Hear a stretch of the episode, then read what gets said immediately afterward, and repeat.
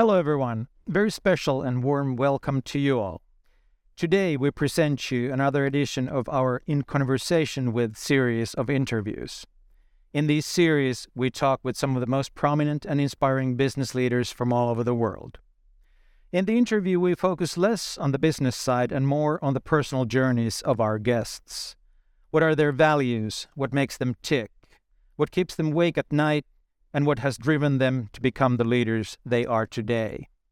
My name is Jaakko Tapaninen, and I will be your host today. Welcome to In Conversation with. Cirque du Soleil is a fantastic story of artistic creativity and business achievement. It was also one of the most visible victims of the global pandemic.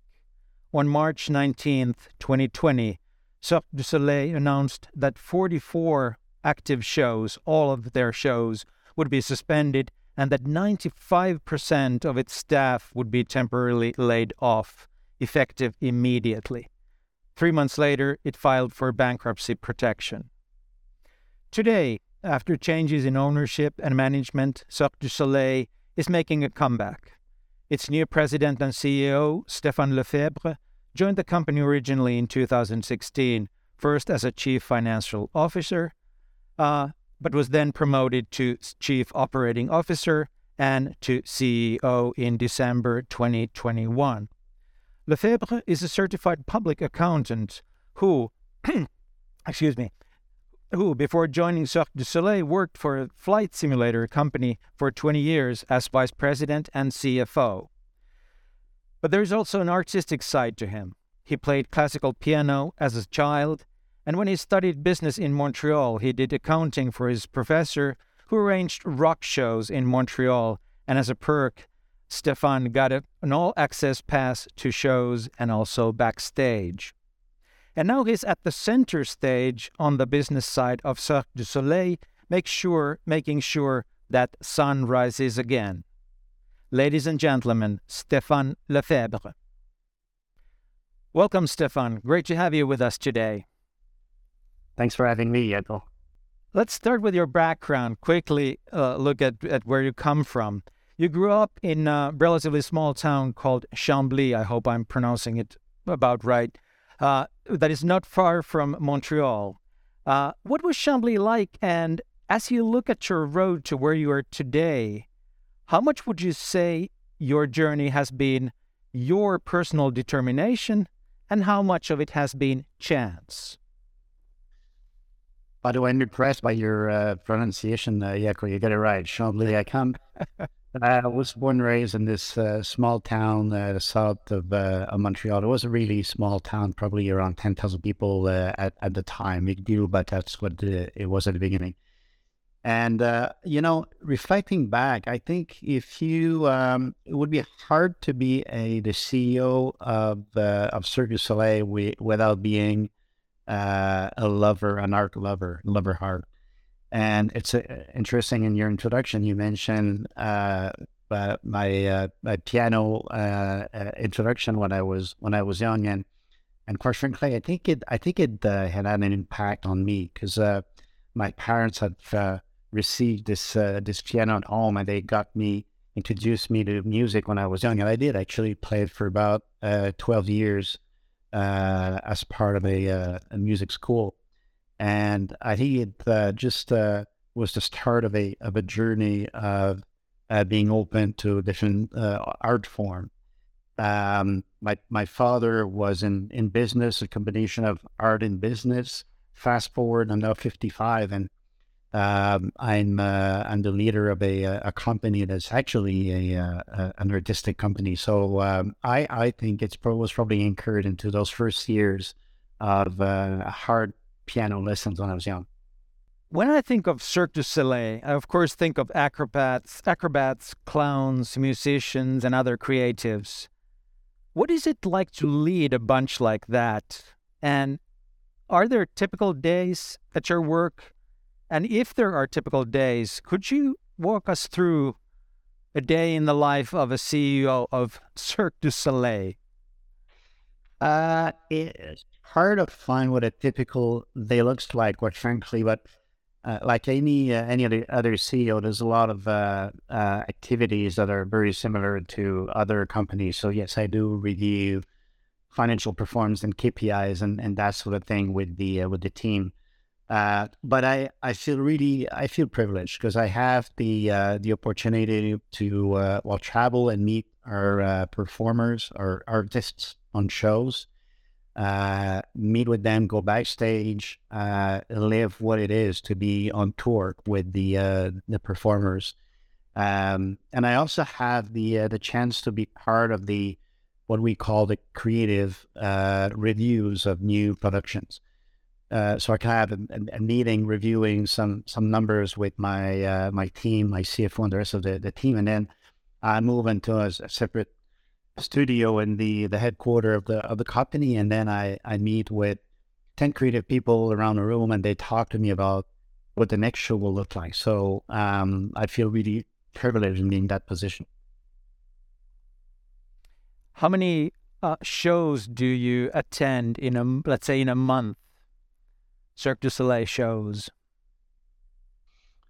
Uh, probably between five and ten uh, Cirque du Soleil shows, but also uh, other other shows, other live entertainment. Because we uh, we always want, I want the team and myself to be um, to know what's out there and and see what what people are interested in. So uh, yeah, it's see I see I see lots of shows in all creative organizations, the role of the management and then the creative artistic side is, mm, well, it is a matter of discussion how it should be organized. How is it organized uh, in Cirque du Soleil? Uh, you said you attend these meetings with the uh, creatives, they tell you what they're doing. Do you comment on what they are doing? You know, that's that's a very good question. Um, I do comment, but I, I, I never, I, I never did, and I will never pretend uh, being a uh, a creator and uh, being an artistic director of some sort. Um, I make some comments that are more in relation with uh, the, the the intent that we're uh, that what's the intent of the of the show uh, how do we how do we believe we will capture uh, our uh, the fans' attention, and how do we make sure that the show will deepen uh, and enrich people's experience when they uh, when they will go in and see a show. Um, I never and will never tell people, look, uh, I think that the blue costume should be red. That's not my my role at all. But my role is more in uh, putting in place the, the structure that allows our creators to create freely and with as little uh, constraints as uh, as possible. But you discuss audiences and their possible reactions and experiences. Did I do I understand correctly? I I, I do, uh, but limited to my uh, experience as a uh, as a fan. I've always been a, a fan of Cirque du Soleil and the same way, Jaakko, you could attend these meetings and provide opinions on what you like or don't like. Uh, that's what I call an artistic opinion. What I don't have is artistic expertise, which is very different. And so I like to, you know, I can tell people about what I feel uh, is uh, are the strong elements of a show or the weakest points in in a show. As a personal opinion, uh, the same way you could or anybody else in a, on management team could. Um, what I don't want to do is go beyond uh, a personal opinion and pretend that I've got a uh, artistic expertise uh, in casting or acrobatic design or set design. That's not my that's not my expertise. Your colleagues describe you as a sweet and easygoing person with a sharp mind. How would you describe your lead, your own leadership philosophy and how that philosophy was formed? Uh, that's a good one. Uh, not sure where that comes from, but I, you know, at the end of the day, uh, I think it boils down to having the right people around. And I feel very fortunate to have uh, all the right people around. Uh, we built a, uh, a team, a management team in the the company that's I believe is really strong. And I do make it a point of meeting a lot of people in the organization at different levels. And I I look I picture myself uh, as someone can help people do their job basically. So I I ask uh, often when I meet with people, uh, is there anything I can do? Is there anything I can do to help? How can I help you do your job? At the end of the day, people on the field know um, what they have to do. Uh, and often I feel that the uh, people need, uh, they may need help to unblock certain decisions uh, more than being directed in a very strong way. So, yes, my leaders, my leadership uh, style could uh, appear as being, uh, how did you say, um, easy, easygoing, or uh, oh, and sw- easygoing person with a with a sharp mind. That's what's being said about you. uh, I'm not. I'm not the kind of person who will uh, yell and, and, and scream and shout. Um, but uh, make no mistake, we've got some uh, clear objectives to meet, and uh, I don't like not meeting our uh, our, our, our, targets and, and objectives. So, and, and the team really uh, knows that very well. Okay, how about how much has your outlook on life and business changed since you saw, joined Cirque du Soleil? Um, what ha- what kind of impact has this experience had you, uh, you and uh, on you and your identity as a leader? I worked. Uh, you mentioned it in the uh, introduction. I worked about. I worked for about twenty years in the aviation industry, which I really love. I really enjoyed uh, working for that company. It got me to travel the world. It got me to uh, be ex live as an expat in different different countries. I spent a lot of time abroad, not not living in in Canada, and got to know a lot of different different cultures which was very rich as a as an experience. Uh, but I think when I joined the company, I was looking for. I feel I went from working for uh, the company I work work with called CAE Trains Pilots, and they're the world leader in, in that field. And I feel that I've I've uh, moved from a world leader in a niche aviation market to another world leader with with Cirque, uh, Cirque du Soleil. Um, what I think uh, is growing more and more on me personally is uh, a sense of uh, purpose. I mean, all companies have a sense of purpose beyond making money. Uh, but Cirque du Soleil, uh, in at Cirque du Soleil, it's really uh, in the company's DNA to hopefully make the world a little better at every every show that we represent in different markets.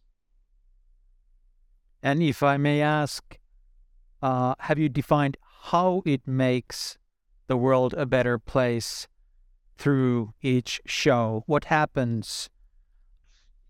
Is it through joy or amaze or? And uh, excuse me, and, and giving, uh, showing a role model to uh, the young kids. Uh, I have two little daughters, and they they uh, they sometimes come with me and see the shows, and one of them was um, inspired by one of the the performers at the show that we uh, we did at one point. And uh, at every in every market we go, we always offer a number of tickets to people in need, especially especially kids.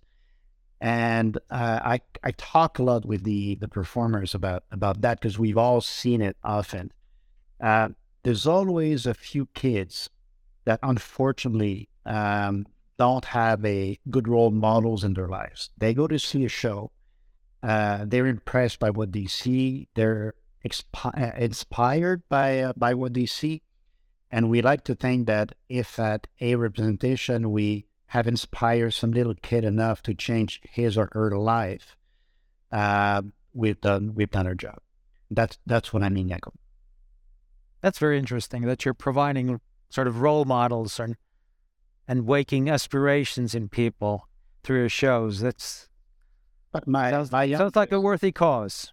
No, and my youngest is, is eight, uh, and she uh, started to see shows a couple of years ago, and just after after COVID, and quite frankly, she she doesn't really know what I do. If you know if you know what I mean, she she cares more that uh, she's impressed by the the performers, nor much more by her by her father and by the CEO.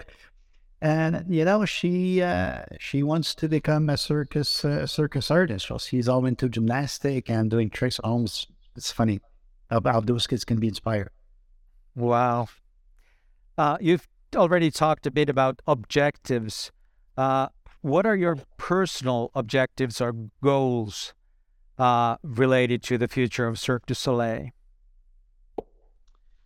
Uh, I, I, believe they're twofold. One, um, I'd like the, uh, company to, uh, and we, we've, we've embarked on this journey of going back to our roots. This is a company that was created in middle of the 80s and literally um, reinvented the circus art form. Uh, I don't think we can reinvent the, the art form again, but I think it's important for us to go back to those roots and look at a future with more audacity than uh, than we've had in the uh, in the recent years. Uh, so, so the first part of the answer has to be, um, I wanted I want Cirque du to become very audacious again uh, in uh, the way we touch people and our, our audience. Um, and the second part would be um, bring the, the company in its interaction with our fan base in 2022, 2023. So the world has changed. Uh, we went through worldwide a, uh, a very hard, uh, almost two years during uh, during COVID. Uh, it's clear that the world needs to gather again to find ways to gather and connect with each other. And I do believe that Cirque du Soleil can be a catalyst of uh, of that. And so, as a personal goal, I'd really want to uh, emphasize how Cirque du Soleil can bring people to connect together, both physically as well as uh, as digitally. So that that will be my personal goal and, and the company's uh, plan going forward. Audacity and building connections. That sounds right. good. Um, let's talk about the difficult, uh, the or the most difficult time in the history of Cirque du Soleil as I said in my intro, in March 2020, you went from 44 productions worldwide and over a billion in annual sales to zero shows and no revenue. Then you had to lay off about 5,000 employees and were forced to file for bankruptcy protection. And your bankruptcy was one of the most complex bankruptcy filings in the Canadian corporate history, so I've been told. Then, together with Daniel, Daniel Lamarre, your predecessor, you were a key figure in pulling the company out of what looked like the end of the road, uh, a complete disaster. You were for, first CFO, then COO, as you fought uh, to keep the company alive, and now you are the CEO. We all understand what these terms mean, what CFO does, what CEO is supposed to do, and CEO, but how do you personally yourself look at your contribution during the crisis in these different roles? How did your role and your ability to contribute to build value change as your job description changed? Uh, well, first of all, uh, it's been a uh, really uh, hard hard period. And I think, as you you mentioned it, uh, Daniel, my my predecessor, talks about it in his uh, in his book. It's been it's been brutal to go from, and I do remember very well uh, during that week in March where we went on a Monday from a company that was about a billion dollars in, in revenue to literally zero the next Sunday, literally in, in six days, and had to take some drastic measures. It was extremely, extremely difficult. And at the time, we had uh, different shareholders that were very supportive of the company, and we wanted to find a uh, a path through through the crisis. Um, without getting into all those uh, legal legal details, as you pointed out, it's been a uh, a, a, very complex re- restructuring uh, here in uh, in Canada.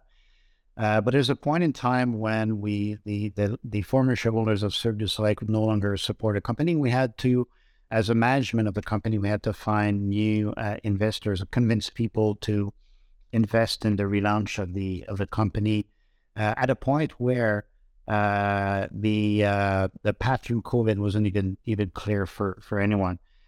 As a, uh, I worked a lot with with Daniel, uh, myself personally, to rethink about the business plan, and we found a bit of a different angle to uh, the way we operated before, and I think it's been a cornerstone of what we presented to a new uh, set of investors and uh, to get them to uh, convince them actually to reinvest in the company, uh, reinvest behind the brand of the uh, of the company. And at the end of 2020, then we were we closed the deal and we were able to get out of the bankruptcy protection and think about the relaunch of the company, which actually started only six months after at in the mid mid 2021. So it's been a it's been a rough uh, rough period, but you uh, you look back at uh, those couple of years now. Uh, there's a big sense of pride of what was accomplished by by the team. But how did what you could accomplish change? You said you first, of course, there was a disaster. You had to deal with it, but then you helped finding the new investors. Uh, how about after that you became CEO um, and and CEO in the middle? How did your angle and and your way of of helping the company out of the situation change?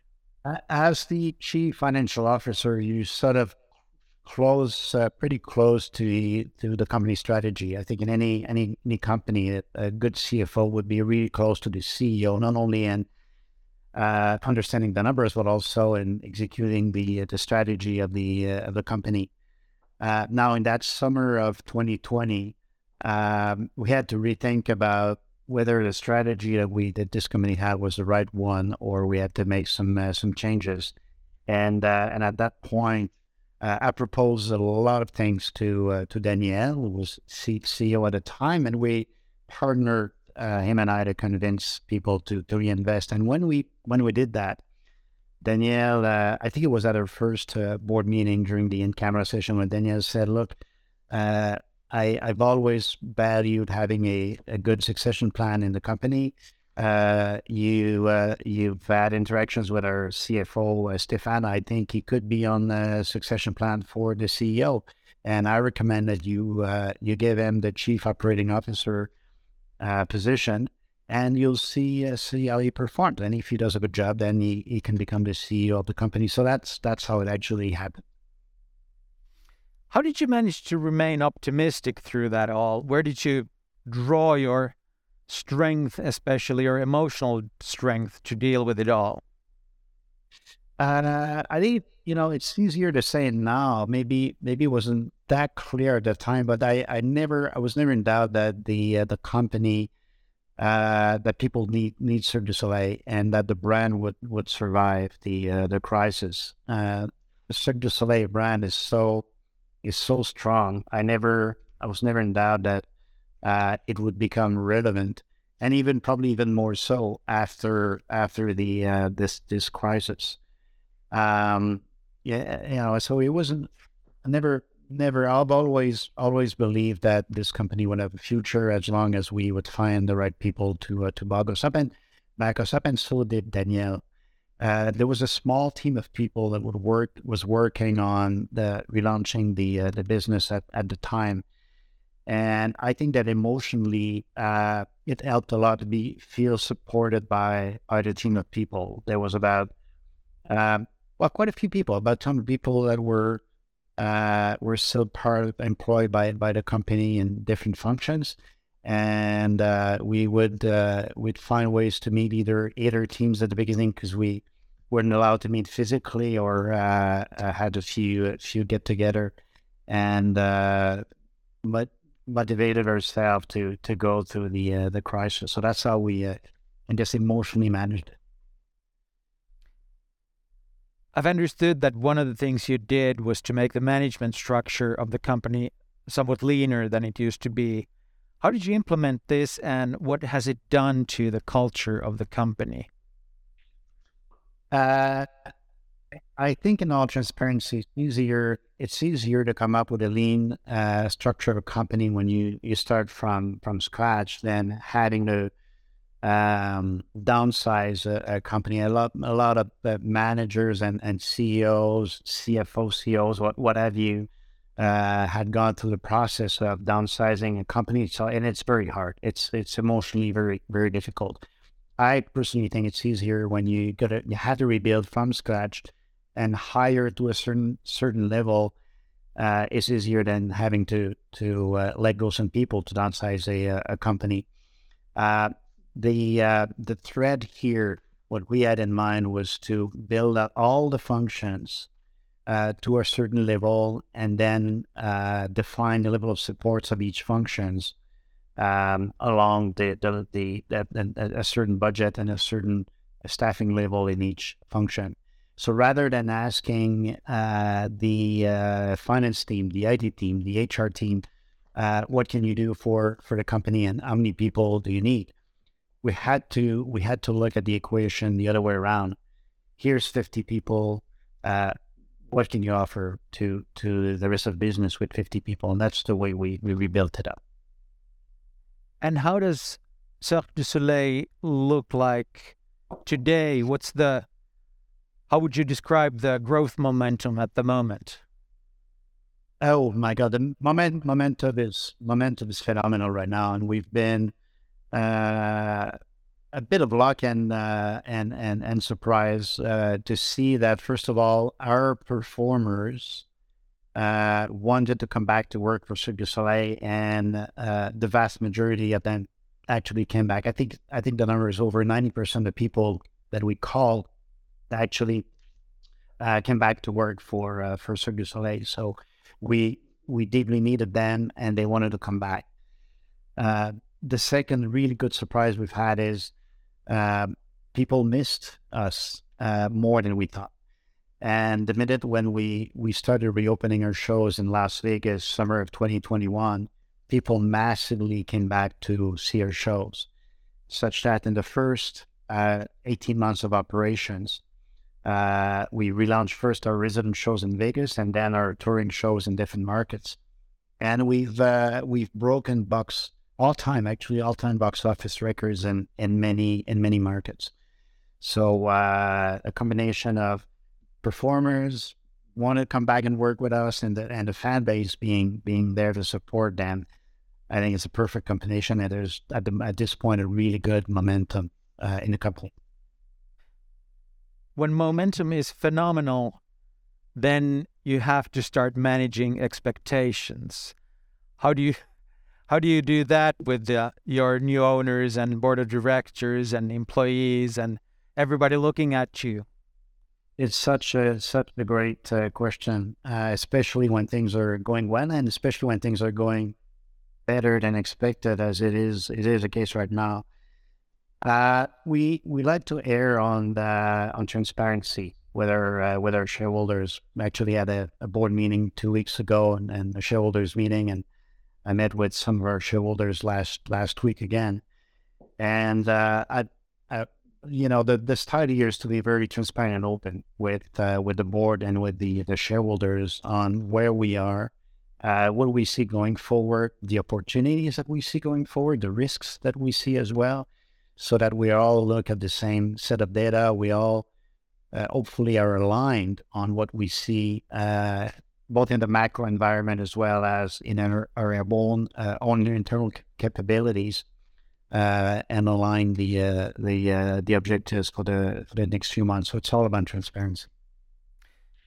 Many people associate Cirque du Soleil with Blue Ocean Strategy. You were featured in the book by the same name. Do you yourself subscribe to the Blue Ocean Strategy? And if so, what could be Cirque du Soleil's next blue ocean strategy? Uh, an interesting one. I, I, I do. Uh, I'm familiar with the with the uh, uh, with the strategy uh, at this point in time, um, and this company has mastered actually in back in the mid mid 80s and beginning 90s the art of, of blue ocean strategy. Um, we come out of just relaunching our, our, our business right now, and we I've started actually thinking about so how do we how do we redefine our, our markets and uh, redefine what competition means for, for Cirque du Soleil and move from red ocean to uh, to blue ocean. Um, we anchored our strategy in uh, what we call internally the the golden age of Cirque, Cirque du Soleil. I've actually uh, talked about earlier the audacity, and and for us, um, important is to come back to this being as audacious as the founders were back in uh, in the mid uh, mid '80s, and uh, creating new products for our fan base. And I think that by doing that, we'll slowly but surely walk towards the blue ocean, f- away from the uh, the red ocean. Uh, and it means it is the case both for, I mean, physically for our shows as well as um, how do we redefine ourselves in the uh, digital digital world. So um, not entirely clear even for us what that uh, what a blue ocean strategy would mean for us. I think we're walking in the right direction, uh, but just coming out of relaunching the business two months ago, uh, think we need to reset our, our brain and uh, refocus on on walking towards the blue ocean strategy. My last question is actually that I ask you to come up with a question for our next guest guest in our conversation with series. Unfortunately, I can't tell you yet who that is, but the next person is, of course, another CEO of one of the world's leading companies. Uh, can you think of a question that you'd like to ask another CEO with a global outlook? Uh, so that's a question, Jaakko, you will be asking the next yes. interview, right?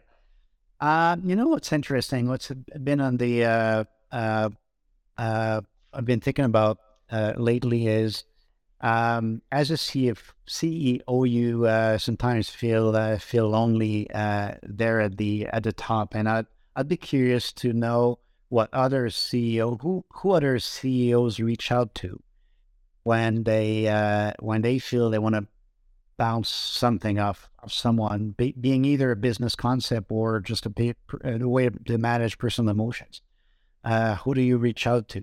Sometimes hard to reach out to your chairman. Sometimes hard because you know you feel you may not feel comfortable with it. Maybe hard to find, find uh, reach out to some uh, shareholders or even colleagues or employees. So, I think that would be my next uh, my question, Jaakko. Who do you like to reach out to when he, you want to pick on somebody's brain and uh, and bounce some uh, some some things off someone? Thank you so much, Stéphane Lefebvre for allowing us to reach out to you and taking the time and sharing your story and, and thoughts. I'm so happy to hear that Cirque du Soleil is rising again and is doing phenomenally. Thank you, everybody, for watching this episode of In Conversation with. There will be more. You all have a great day.